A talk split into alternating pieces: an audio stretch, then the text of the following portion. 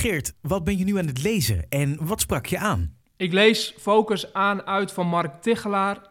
En dit deel van het boek noemt hij de verdieping. Dit is deel 2 en hiervoor heeft hij de vier concentratielekken besproken. In dit deel over de verdieping gaat hij met name in op de paradox tussen productiviteit en creativiteit. En hierover schrijft hij onder andere het volgende. We hebben soms de neiging om productiviteit te verheerlijken. Zoveel mogelijk doen en afvinken. Lekker bezig. Maar de prijs die we daarvoor betalen is een verlaagde creativiteit. En dan rijst de vraag: wat is belangrijker? Productiviteit of creativiteit? Mijn ervaring is: hoe hoger iemand in de boom zit, hoe meer het draait om het laatste en gek genoeg, hoe minder productief je zou moeten zijn. Waarom sprak juist dit jou zo aan? Het is natuurlijk een hele prikkelende vraag om te stellen. Wat is belangrijker? Productiviteit of creativiteit? En in deze vorm, hoe Mark Tichelaar dat uitlegt, snap ik heel goed deze tweestrijd.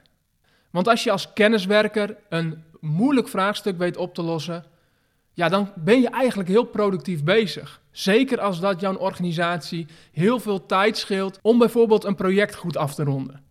Dus ja, wat is nu echt productiviteit en wat is nu echt creativiteit? In de manier waarop Mark Tichelaar het presenteert, lijkt het echt het tegenovergestelde van elkaar. En eerder deelde ik ook dat hij dit ziet als tegenpolen. En dat snap ik ook heel goed. Dat ze elkaar heel erg in de weg kunnen zitten. En tegelijkertijd vraag ik me oprecht af of ze niet veel dichter bij elkaar liggen. Of productiviteit en creativiteit wel zo makkelijk uit elkaar te houden zijn. Of zitten ze in de praktijk niet veel dichter bij elkaar?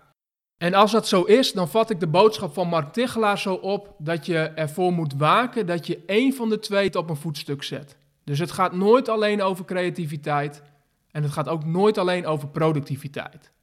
En ik denk dat de wereld waarin we leven inderdaad sneller geneigd is om productiviteit op een voetstuk te plaatsen.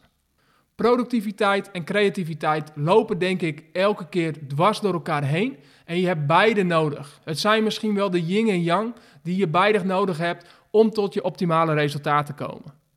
Geen van beide kan op zichzelf staan. En zo vat ik de boodschap van Mark Tichelaar op.